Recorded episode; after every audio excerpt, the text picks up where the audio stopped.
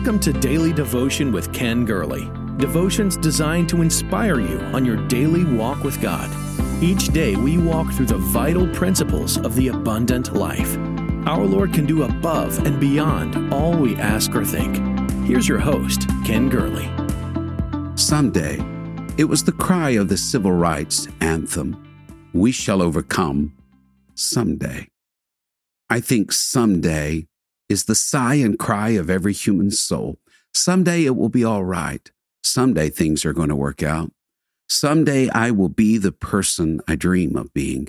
Someday I will dream again, hope again, live again, love again. Someday I will let go of this grudge. Someday I will say goodbye to this spirit of unforgiveness. Someday I will give up the past. Someday I will lay hold on a ministry. Someday I will build bridges to people who need me. Someday. Someday I will cast off these insecurities and idiosyncrasies and become the person I'm meant to be.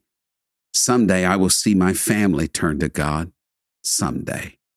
Just one word, someday. It has so much promise that it can be an anchor, but your someday may not be in the distant future. Your someday may be today.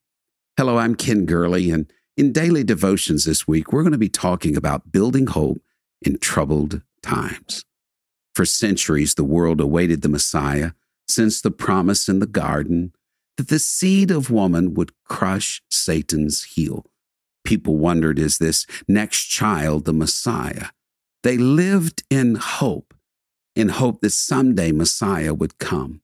Someday he would make things right. Someday he would overturn the oppression.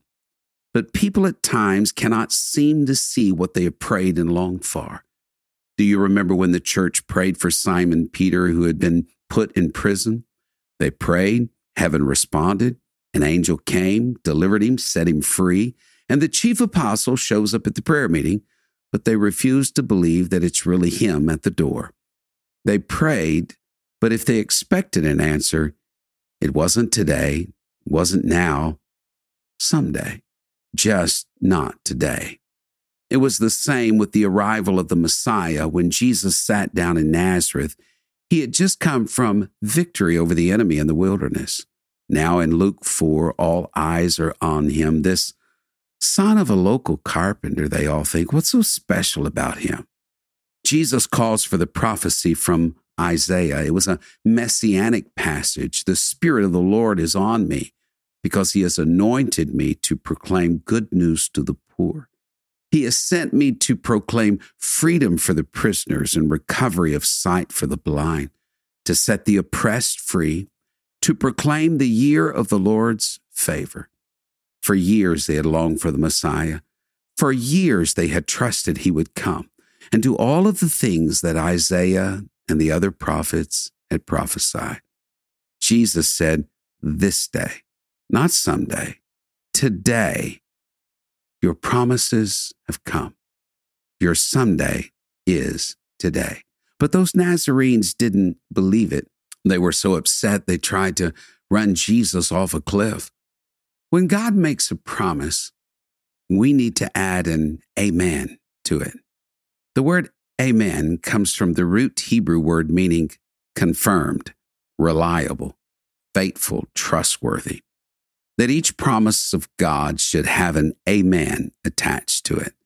I like what 2 Corinthians 1 says, In him was yea, for all the promises of God in him are yea or yes, and in him amen unto the glory of God.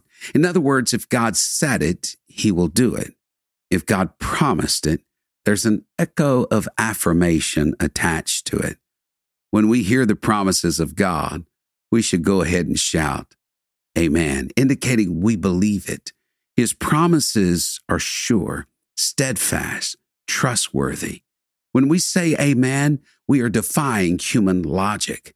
We defy the statistics and the probabilities and the charts and the graphs and the trends and the spreadsheets.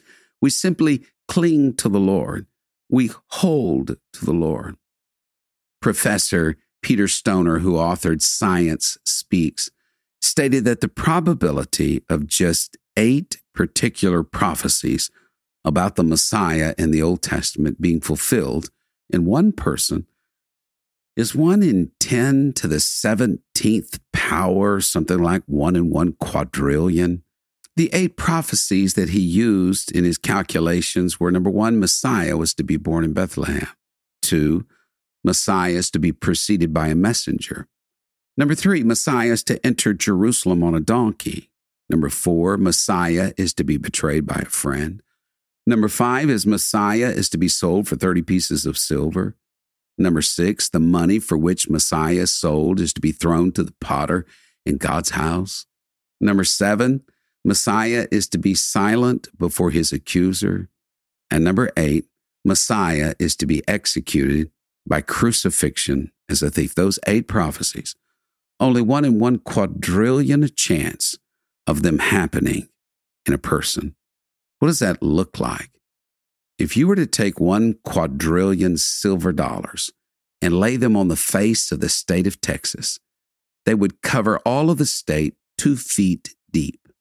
Now put an X on one of those silver dollars and stir the whole mass thoroughly all over the state, blindfold a man and tell him he can travel as far as he wishes, but he must pick up the one silver dollar that is marked on his first attempt.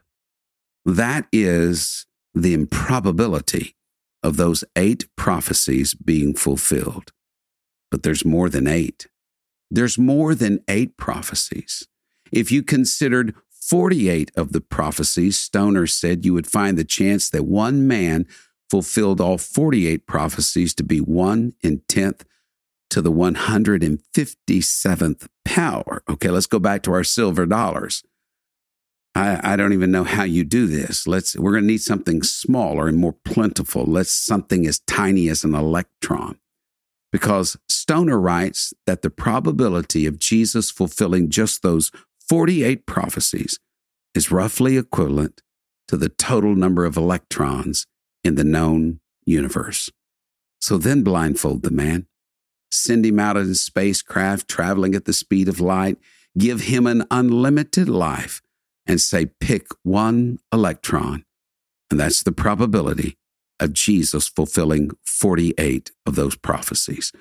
But he didn't just fulfill eight prophecies or 48 prophecies, but there's 324 individual prophecies that the prophets wrote concerning the Messiah. There is simply no rational, logical way to represent the possibility of Jesus fulfilling the prophecies that he did, except to say these words Jesus is God. His promises are sure. People down through time have built lives on those promises. You can rest on his ability to perform what he said he would do.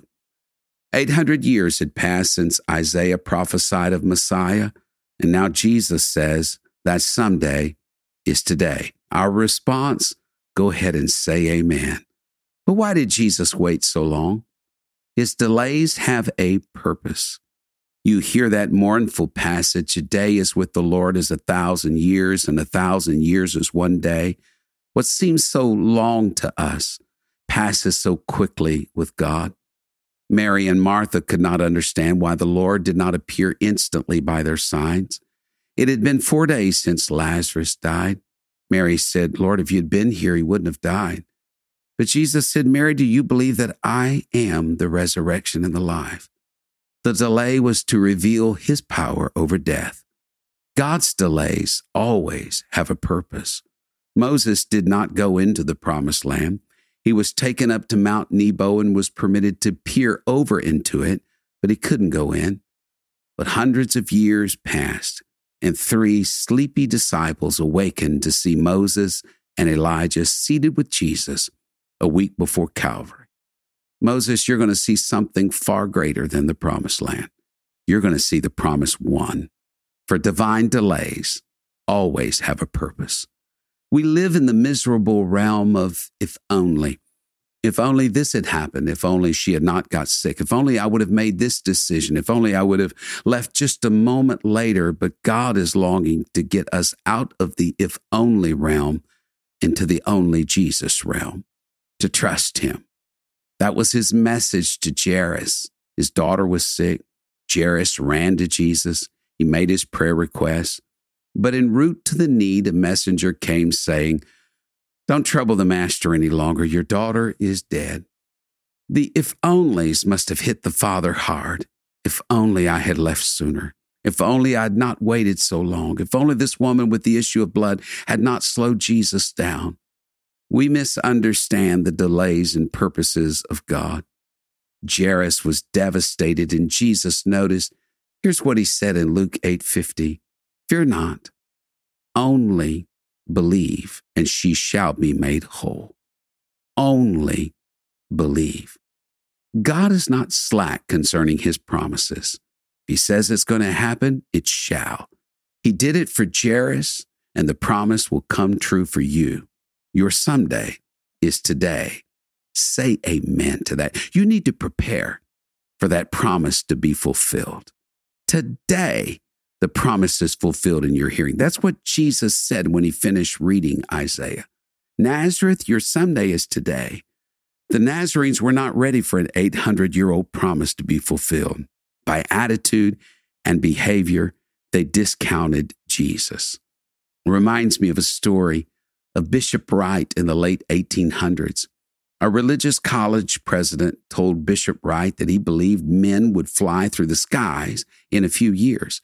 Bishop Wright disagreed and said it's impossible. Men are not angels. But when Bishop Wright went home, two little boys raced from the house to greet their father. The boys' names were Orville and Wilbur Wright. Could it be that growing up in your midst at this very moment is a miracle absolutely beyond your imagination? Don't you realize what God can do? He can do exceeding abundantly above all you think or even imagine. Only believe. Say amen to the moment.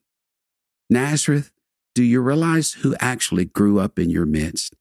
Did you know that the one who stands before you has all power in heaven and in earth? But that passage says Jesus could not do many miracles in Nazareth because of their unbelief. Get this their unbelief tied the hands of the great God of heaven and earth.